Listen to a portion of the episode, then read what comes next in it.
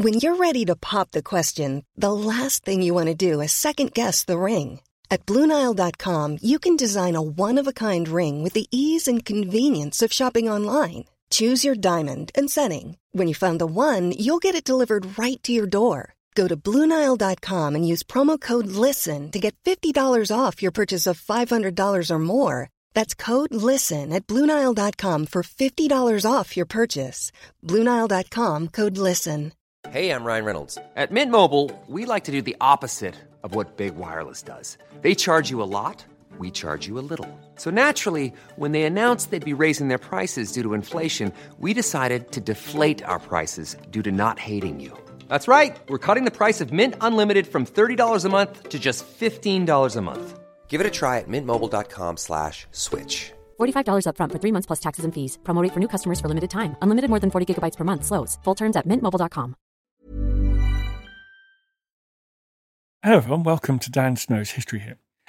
I may have mentioned before that I live on the coast and I love maritime history. I may have mentioned that in passing. Just a few miles west of my house is the so called Jurassic Coast. It's a piece of the south coast of England along the English Channel where there are Jurassic marine fossil beds that have been exposed by time, tide, seismic shift. I don't know why actually. Anyway, they're there. And to this day, thousands of people flock there, particularly after big storms and lots of erosion, and go and find bits of ichthyosaur, pterosaur, plesiosaurs, and of course, the Holy Grail, fossilized poo. As we do that, we are in the footsteps of the pioneer fossil collector, the OG fossil collector, Mary Anning. She lived at the beginning of the 19th century. Mary Anning was a local woman with no money or education, but who went on to transform our understanding of our geological past, and is one of the great pioneers of paleontology. On this podcast, I talk all about Mary Anning to Emma Barnard. She's the curator of fossil fish at the Natural History Museum in London. Exactly the right person to talk to about Mary Anning, and she gives me a brilliant summary of her career and why it matters. If you want to go and watch 19th century history as well as listen to it, you can do so at historyhit.tv. It's our new history channel. It was founded about three years ago, and already we're lucky enough to have tens of thousands of subscribers, and we're making better and better programs all the time. So please head over to historyhit.tv, subscribe, check it out, and we'll do our best to hit new heights. In the meantime, though, please enjoy this conversation with the brilliant Emma Barnard about Mary Anning.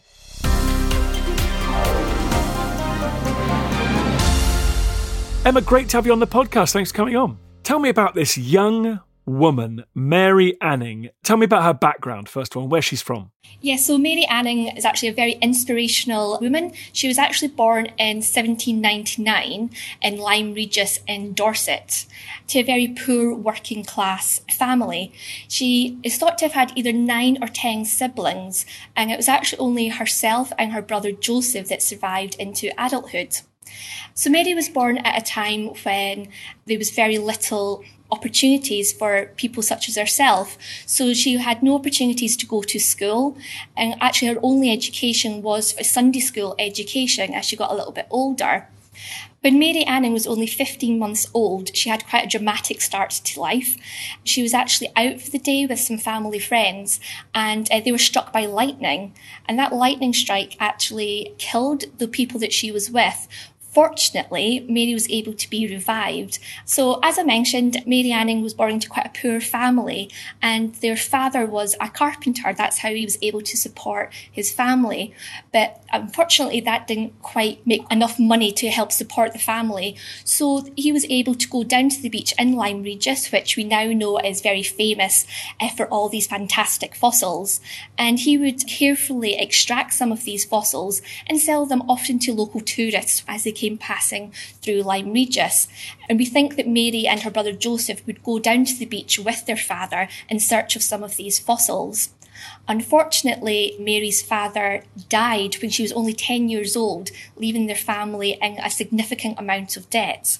So, alongside having to rely on parish relief to help put food on their table and pay their rent, the family were basically forced to continue to sell fossils to local tourists passing through Lyme Regis.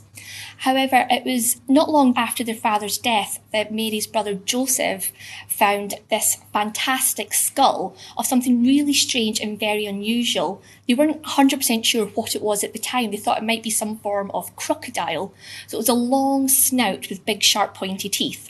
So Mary Anning went back down the following year and she found the back of the skull and some of the neck vertebrae of this creature, which would eventually become known as an ichthyosaur or fish lizard. What did the tourists think they were buying when they were buying these curios? What did everyone think they were? Yeah, so people didn't really know exactly what these fossils were. As you said, they called them curios or curiosities. So some of them were referred to as women's fingers. So these were belemnites. So these are long, straight fossils that are related to squid and octopus. So they were very strange, and people were just trying to make sense of exactly what these fossils were, these curiosities. The word fossil hadn't actually been invented at this time. Uh, so they were more just sort of tourist things that you'd pick up on your holiday and maybe put on your mantelpiece. So some of these larger vertebrate fossils went on to become some of the very first marine reptiles that were described in scientific literature. So these finds that Mary Anning was coming across and bringing to the educated learner men from London were very, very significant at the time. So you say marine animals and I know we're not allowed to say dinosaurs, but they are from that period, aren't they? Yes, so the rocks in Lyme Regis are about 200 million years old, and this is more or less smack bang in the Jurassic period, or often referred to as the time of the dinosaurs.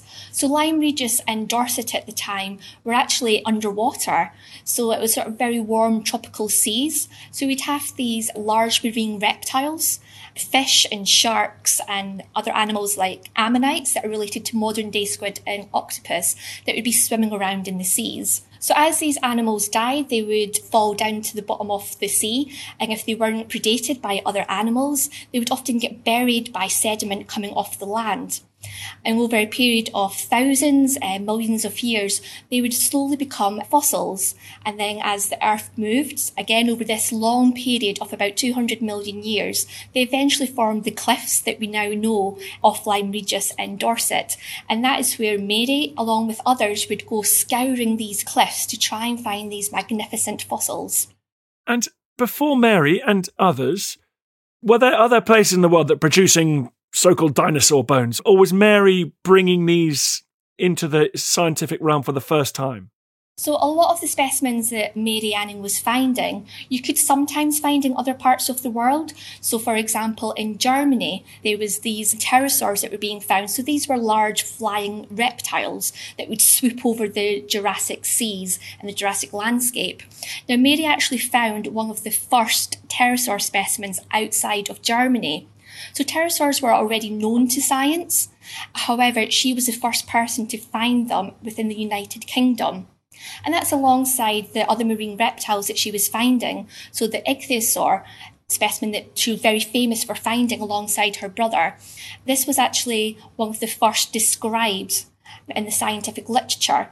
So, although other ichthyosaur specimens had been found from the UK and other parts of Europe, this was the first specimen to be described in the scientific literature as being an ichthyosaur specimen. So, we refer to that as a holotype. Scientists today still refer back to that initial specimen that Mary and her brother Joseph found to describe new fossils. And how was her descriptions. Was she taken seriously? So, when she first started out, and especially as a teenager in her early 20s, she wasn't really taken very seriously. People would go there, they would buy fossils from her, but she started to become um, friends with some of the scientists at the time, such as people like William Buckland. And they would go there and purchase fossils from Mary, and then they would look at them, describe them in the scientific publications. However, although she didn't have a formal education, she did a lot to educate herself. So Mary would actually try to get her hands on lots of different scientific literature to painstakingly copy out word from word and also draw the sketches, the figures from these papers to try and educate herself better of the finds that she was actually finding from the beach. And that because she was out there pretty much day in, day out. She was painstakingly getting rid of all the rock surrounding these fossils. She became very, very skilled at doing that. And she would actually teach other people how to properly extract these fossils from the rock without damaging them. She also spent a lot of time dissecting modern day animals, so things like fish. Obviously, it's a seaside town, so she had quite good access to things like squid and fish. And she realised some of the features of these modern animals she was also finding in the fossils. So she became very clever at piecing the missing pieces of the puzzle back together again. And there was one find that she came across. It's called a chimeroid. So it's a relative to modern day sharks and rays. And she found this fossil and she was very puzzled by it. And there's actually letters recorded where she was sending them to what is now Bristol Museum City and Art Gallery, offering them this specimen. And she said in it that she had dissected a ray, a modern day ray, and the vertebrae from that modern day ray didn't look anything like the fossil one that she came across. So therefore, she knew that this was something new and something different, and therefore they should take more interest within that. You're listening to Dan Snow's History. We're talking about Mary Anning. I've got Emma Barnard here. More after this. Okay, Tristan, you've got 50 seconds. Go. Right, so Dan's given me a few seconds to sell the Ancients podcast. What is the Ancients, I hear you say? Well, it's like Dan's show, except just ancient history.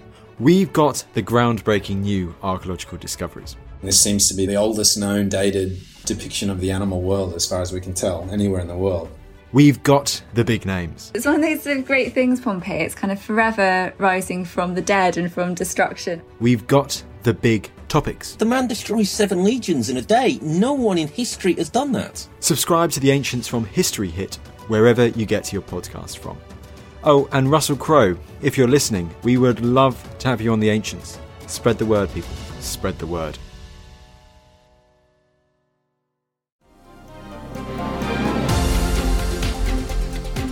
What was changing in the world how was Mary able to kind of access scientific circles? Was there more corresponding, or did she just get ignored as a low born hobbyist on a far flung beach in the south of England?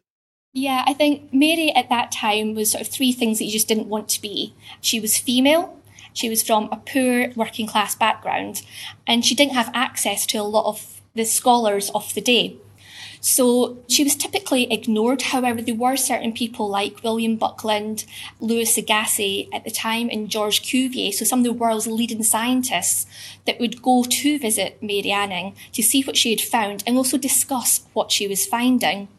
So, an example of this is Mary would find strange rocks on the beach, and within these little rocks or pebbles, she would sometimes find small scales of fish. Now, she realised that this was actually fossilised feces, fossilised poo. And she was finding them in the same layers of rock as she was finding these marine reptiles.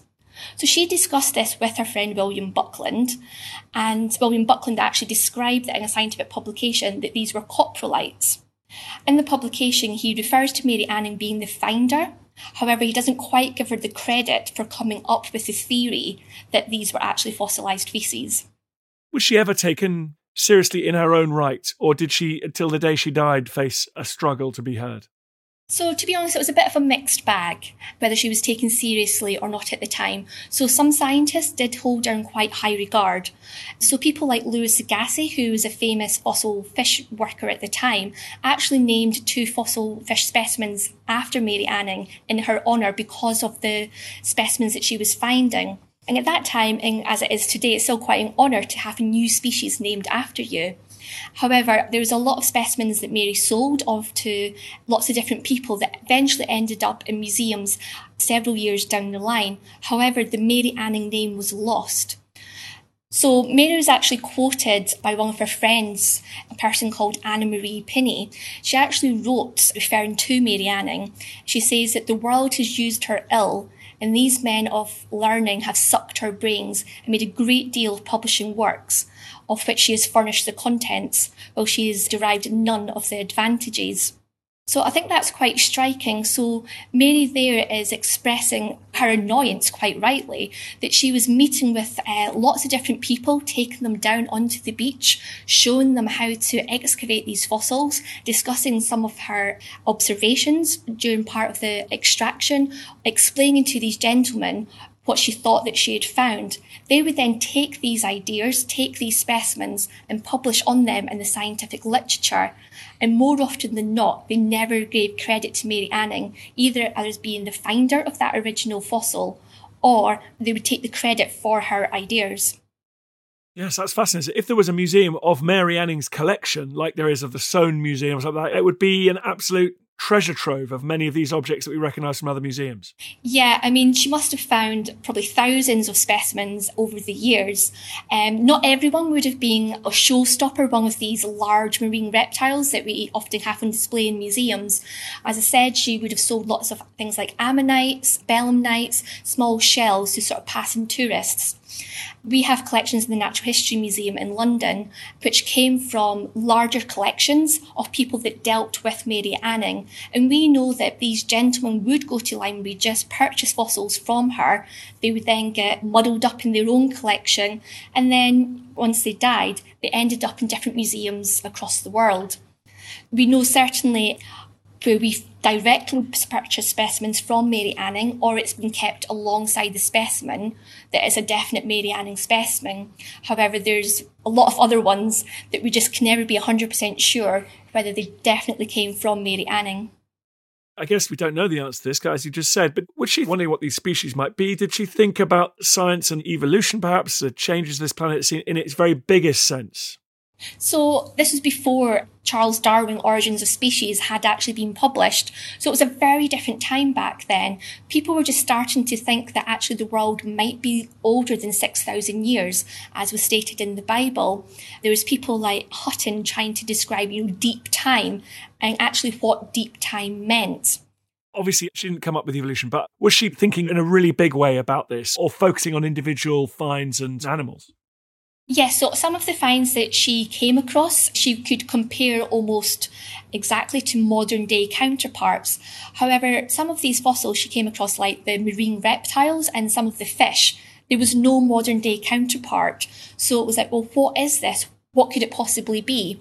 And this was at a time when people were starting to sort of work out that the Earth was older than 6,000 years and that actually there was a whole raft of different animals that lived a long time ago and they were not around today. So therefore, what were they? What could they have been? And she was almost at the forefront of finding these specimens and trying to work out what they were and realizing that some of these animals were now extinct, no longer with us. She didn't make whole bones, unfortunately, did she? She died, well, I would say, because she's kind of my age. So I'd say she died very young. Yeah, unfortunately, she died when she was only 47 years old, and that was because she was suffering from breast cancer. So there's still a lot of ties to today, as there's a lot of people suffering still from that disease. Her legacy is enormous. What do you think are the important points about her legacy? I think the important points about her legacy is the fact that people are still talking about her today. She's starting to get much more recognition today, and there's been a great momentum about trying to get who Mary was, not just the fossils that she found, but who she was as a person. And I think she was actually very inspirational, certainly for me. She was a female from poor working class background, but yet she was going out there, she was making a living for herself, she was finding these fantastic fossils, and very much an inspiration everywhere I look at the moment, we got Mary Anning stuff going on. We got statues and coins. Tell us what plans have you got at the museum to celebrate, commemorate Mary Anning? So, at the Natural History Museum in London, just a few years ago, we actually opened up some new membership rooms for some of our members that come into the museum, and these are named after Mary Anning. We have several of her specimens on display um, where you can come and see them.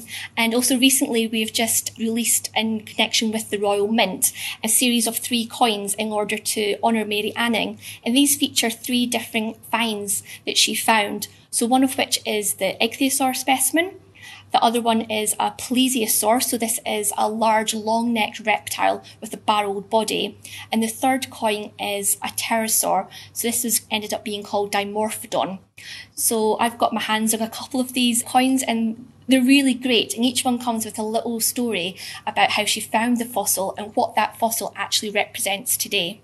Amazing. Well, good luck with everything that you are doing. Good luck reopening the museum, and thank you very much for coming on the podcast. Thank you very much. I feel the hand of history upon our shoulders. All this tradition of ours, our school history, our songs, this part of the history of our country, all were gone and finished. Hope you enjoyed the podcast. Just before you go, bit of a favor to ask. I totally understand if you don't want to become a subscriber or pay me any cash money. Makes sense. But if you could just do me a favor, it's for free go to iTunes or wherever you get your podcast. If you give it a five star rating and give it an absolutely glowing review, purge yourself, give it a glowing review. I'd really appreciate that. It's tough world out there, law of the jungle out there, and I need all the fire support I can get. So that will boost it up the charts. It's so tiresome, but if you could do it, I'd be very, very grateful. Thank you.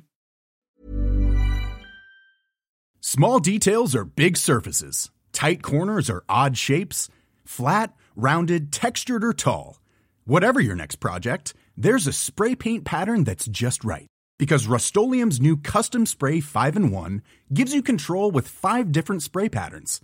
So you can tackle nooks, crannies, edges, and curves without worrying about drips, runs, uneven coverage, or anything else. Custom Spray 5 and 1.